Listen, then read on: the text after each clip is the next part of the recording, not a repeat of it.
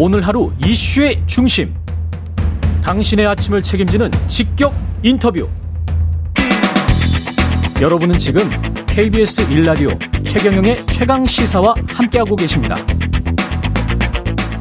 네, 폭염성 노동자 건강이 위협받고 있는데요. 한 20대 노동자가 대형마트 주차장에서 일하다가 사망한 일도 있었습니다.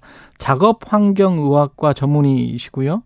어, 일환경 건강센터 센터장이십니다. 류현철 센터장님과 관련 문제 짚어보겠습니다. 안녕하세요. 네, 안녕하십니까. 류현철입니다. 네. 이게 지금 폭염 속에 이 정도 더위가 기후 변화 때문에 자주, 근데 앞으로는 또 일상화될 것 같아서. 네네네. 네, 네. 이게 가장 위험한 게 뭘까요? 노동자들에게?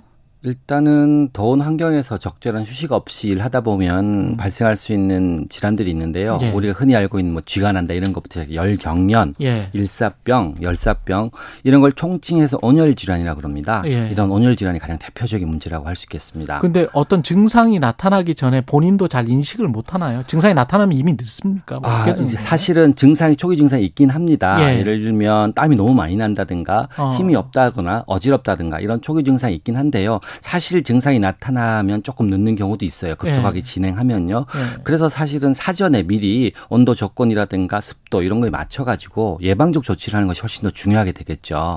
사람마다 민감한 사람이 있고 둔감한 사람이 있기 때문에 네네. 약간 좀 둔감하게 느끼는 사람들 같은 경우는 몸이 괜찮은 줄 알고 계속 일하다가 그렇죠. 큰일을 당할 수도 있고 그러는 거군요. 네네네 그렇습니다. 예. 이 코스트코 주차장에서 20대 노동자가 사망을 했는데 이 작업 환경은 어땠습니까? 어, 제가 이제 이분의 사망하고 관련돼서 이것이 업무와 관련해서 예. 발생한 것이냐에 대해서 업무 관련성 평가를 하고 있는 중인데요. 예. 이를 들여다 보니까 이분이 하셨던 노동 과정이 하루에 수만 보를 걸어요. 그러니까 많게는 20km 이상 이렇게 걷고요. 그리고 일했던 공간 자체가 대형 마트 그러니까 뭐 보면 주차장 그러면 덥지 않습니까? 들고 놔두고 그 속에서 매연도 막 뿜어져 매연도 많고요. 예. 그래서 휴식을 제대로 취하기에는 휴게실도 너무 멀고 어. 이런 조건 속에서 우리가 마트에 가보면 알겠지만 수십 대의 카트를 밀고 당기고 끌고 이렇게 하는 조건 속에서 일을 하셨던 거예요. 엄청 무거워요. 네네 무겁습니다. 예. 그러니까 사실 원래 사망 원인은 열사병은 아니고 이제 폐색전증이라고 했는데요. 예.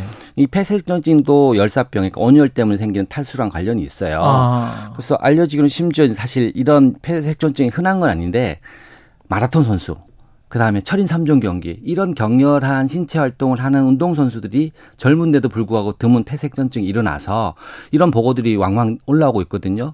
그 따지고 보면 결국은 이 노동자는 이러한 근지구력을 요하는 운동한 선수와 같은 정도의 노동 강도를 했다. 이렇게 볼 수도 있는 거라고 저는 생각합니다. 20대 청년이었단 말이에요. 맞습니다. 그러니까 건강한 신체 건강한 그 운동 선수들이 철인 3종 뭐 마라톤 하는 선수 얼마나 건강했습니까? 예.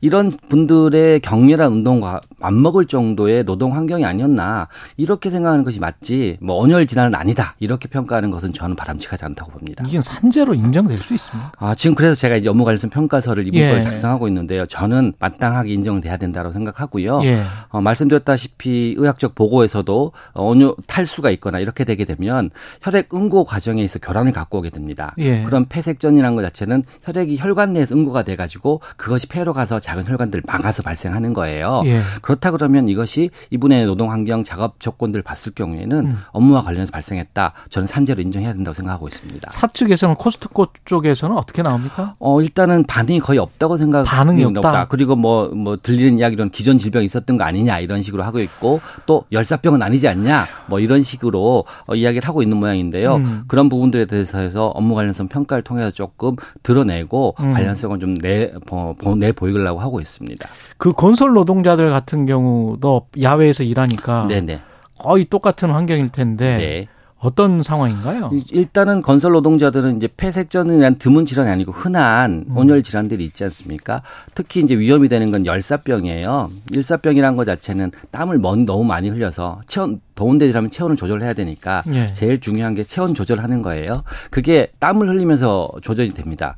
그런데 땀을 많이 흘리면 전해질이 빠져나가서 발생하는 문제가 일사병인데 예. 이 상태가 계속 지속되게 되면 우리가 이런 체온을 조절하는 중추신경이 파괴가 되거나 기능이 부전 그러니까 제대로 안 돌아가게 됩니다. 음. 그렇게 되면 오히려 땀을 못 발산시키게 돼요. 음. 발산시켜도 열을 떨어뜨려야 되는데 그렇지 못하니까 신체 내부 온도 계속 올라가거든요. 예. 이렇게 되면 이게 열사병이라고 그러는데요. 어, 건설 노동자들 같은 경우에는 일반 기온 말고 콘크리트 구조물에서는 복사열 이런 것도 굉장히 더 영향을 미치거든요. 그렇겠습니다. 예. 네. 그리고 작업복은 몸을 보호하기 긴팔 작업복을 그렇죠. 입고 그다음에 안전모를 써야 되고 그렇죠. 그다음에 보호 장구를 매야 되고 그리고 근력을 굉장히 많이 쓰게 되고 위험하죠. 아, 그럼 다 열나는 어떤 행위를 하고 그런 조건에 놓여 있게 되네요. 네네 더 예. 힘든 조건이라고 봐야 되겠죠. 쿠팡 물류센터 노동자들도 폭염속 휴식권을 의무화하라라고 하루 동안 총파업을 벌였었는데 네. 이게 지금 지켜지기 힘든 어, 현실인 것 같고 그 다음에 가끔 그런 생각을 하는 뭐 어, 일반 시민들도 그런 생각을 하시는 분들이 있는 것 같은데 아무리 더워도 열심히 일해야지. 네, 네, 네. 예. 근데 사실 더워도 열심히 일해야 한다는 것 자체는 음. 기본적인 조건이 있어야 되는 거 아니겠습니까? 예. 쉴수 있게 만들어주고 적당한 휴식을 통해 가지고 몸이 그런 작업 부하를 견딜 수 있도록 조건이 마련돼야 되는데요. 그렇죠. 너무 일방적인 거죠. 그리고 노동부가 이야기하고 있는 것 들은 하나의 권고입니다. 어. 그리고 어떠한 상황에서 어떤 적용 대상이 있고 기준이 있다라는 것들 잘 안 드러내고 있어요. 그런 경우에 권고에 불과하다 그러면 건설 현장은 건설 공기가 이윤과 직결되고 그렇죠. 물류센터는 물류의 속도가 이윤과, 이윤과 직결되고, 직결되고, 그리고 대형 마트 같은 경우에는 수시로 더우면 또 더 많이 가지 않습니까? 그렇죠. 들고 나는 주차장에 들고 나는 소비자들을 막을 수 없으니까 이런 이윤 추구 활동에 있어서는 사업의 지속을 하는 것 되게 중요하죠. 음. 단순한 권고 그리고 특정하게 어떤 기준에 어떤 대상이 어떻게 해라라는 구체적인 지시사항조차도 없다고 한다 그러면 음. 기업들로서는 사실은 이런 것들을 무시하고 이윤 추구 행위를 계속 하고 싶은 그렇지. 그런 동기가 당연히. 많이 생기겠죠. 예. 그리고 갑을 관계의 사업주는 갑이라고 볼 수 있으니까. 네, 네, 그렇습니다. 안 되면 나가라 뭐 이렇게 이야기를 그렇죠. 하겠죠. 네, 네, 네. 강제 적용할 수 있는 방법은 없습니까? 법적으로 그 어떻게? 실제로 지금 음. 고열 작업이라고 하는 기준을 두고 있어요. 이건 이제 산업안전보건법 하위 법 령인 예. 산업안전보건 기준이라는 규칙에 고열 작업에 대해서는 일정한 수준의 조치들을 규정해 놓고 있습니다. 그런데 그 고열 작업이라는 것 자체가 항시적인 열원이 있는 거. 열원이라고 하면 열을 발산하는 예. 용광로, 전기로 아. 아니면 쇠를 녹이거나 뭐 유리를 녹이거나 이런 작업들에 대해서만 고열 작업 그런 장소에서 하는 것만 고열 작업으로 한정해 놨어요. 아. 그렇게 되니까 실제로 일하는 공간 자체가 상시적인 열원은 없어도 이런 폭염식은 항상 높아질 수 있는 조건들이 있는 작업들이 있지 않습니까? 그렇죠. 이런 작업들에 대해서는 그냥 적정한 휴식을 줘라 이런 정도밖에 없게 돼 있으니까 음. 실제적으로 이런 것들이 잘 관철되지 않습니다. 그래서 법률적으로 고열 작업 의 범위를 해석하는 데 있어서 적용하는 데서 좀 제한적인데 사실 그 법안에 보게 되면 고용노동부 장관이 인정하는 장소라는 규정이 있습니다. 예. 행정적 권한을 준 거죠. 음. 그런데 그것을 고용노동부에서는 고시나 지침을 통해서 규정하고 있질 않아요. 내용이 없어요.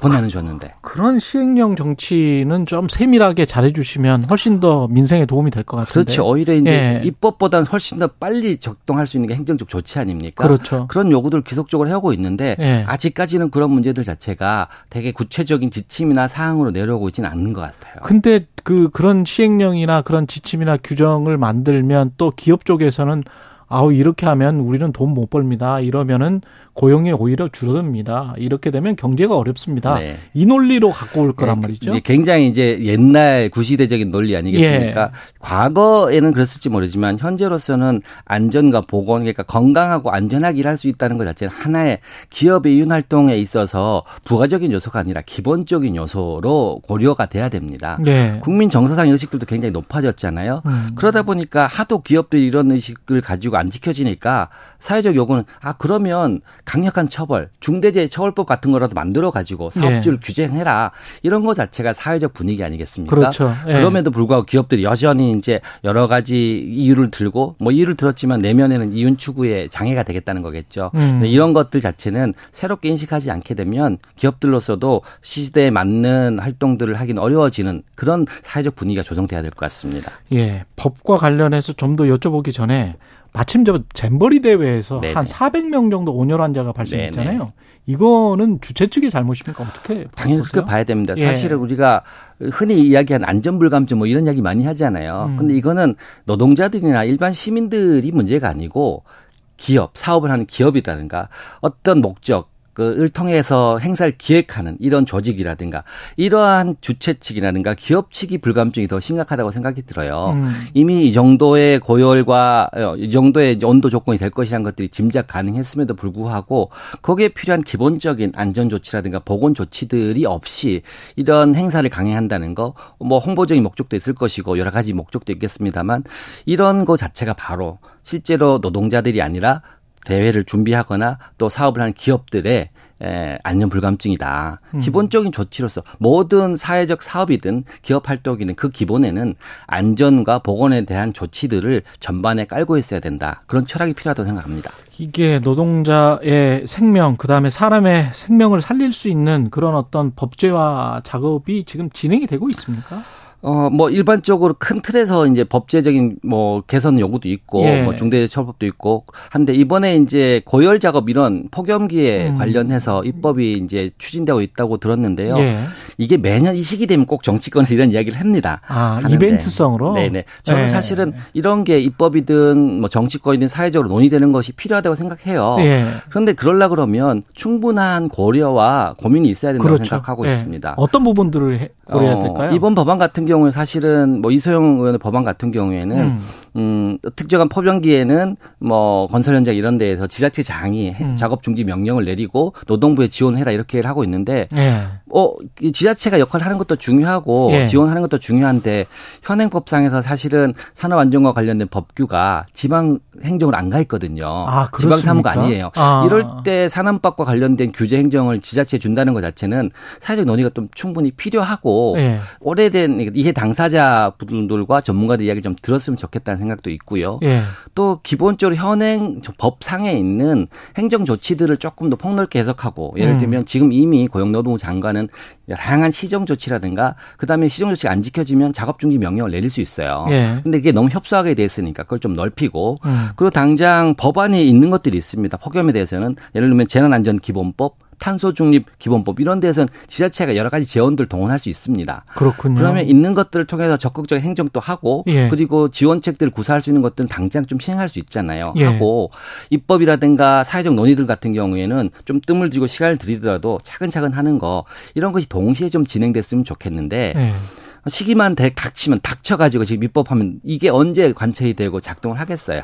그리고 그게 여러 차례 이제 제대로 음. 진행되지 않고 유야무야 되는 경우는 많이 봤기 때문에 좀 진지한 수기와 더불어서 지금 당장 할 수 있는 행정적인 조치와 보완책 더불어서 장기적으로 입법 논의까지 좀 사회적으로 꾸준하게 논의되는 것들이 필요하다 이렇게 생각이 듭니다. 결국은 예산 문제, 돈 문제가 아닐까 싶긴 한데요. 네, 네 그것도 있겠죠. 예. 중요한 것들이죠. 사실은 어 건설 현장에서 너무 더우면 작업을 하지 마라 이렇게 그렇죠. 하는데 그러면 일용직 건설 노동자들 같은 경우에는 이 생계의 문제가 발생할 거 아닙니까? 그걸 어디에서 네. 좀 보조를 해줬으면. 네, 네. 그렇기 때문에 사실은 입법들 자체가 예. 제가 말씀드린 재난안전 기본법에는 그 전에 기본 재난에 다른 재난 쭉 있었지만 폭염이라는 기후 재난은 없었어요. 음. 근데 그게 들어가 있고 그럼 거기에 대한 지원을 마련할 수 있는 근거가 되는 거고요. 예. 그리고 탄소 중립 기본법에도 이러한 환경 변화에 대한 문제들에 대해서 어, 중앙 정부 역할을 하도록 돼 있고 재원을 지자체에 동원할 수 있도록 이미 입법은 돼 있어요. 예. 그러면 이제 그런 것들을 활용할 수 있는 방안들 자체를 좀 적극적으로 고민해야 되는 게 아닌가라고 생각을 합니다. 예. 근데 이거 자체가 이제 부처 간 장벽이라든가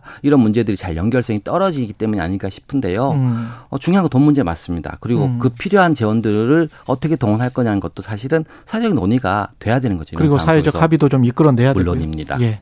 정치인들이 할 일이 많습니다. 아, 예. 많죠. 예. 많습니다. 류현철 일환경 건강센터 센터장이었습니다. 고맙습니다. 네, 감사합니다.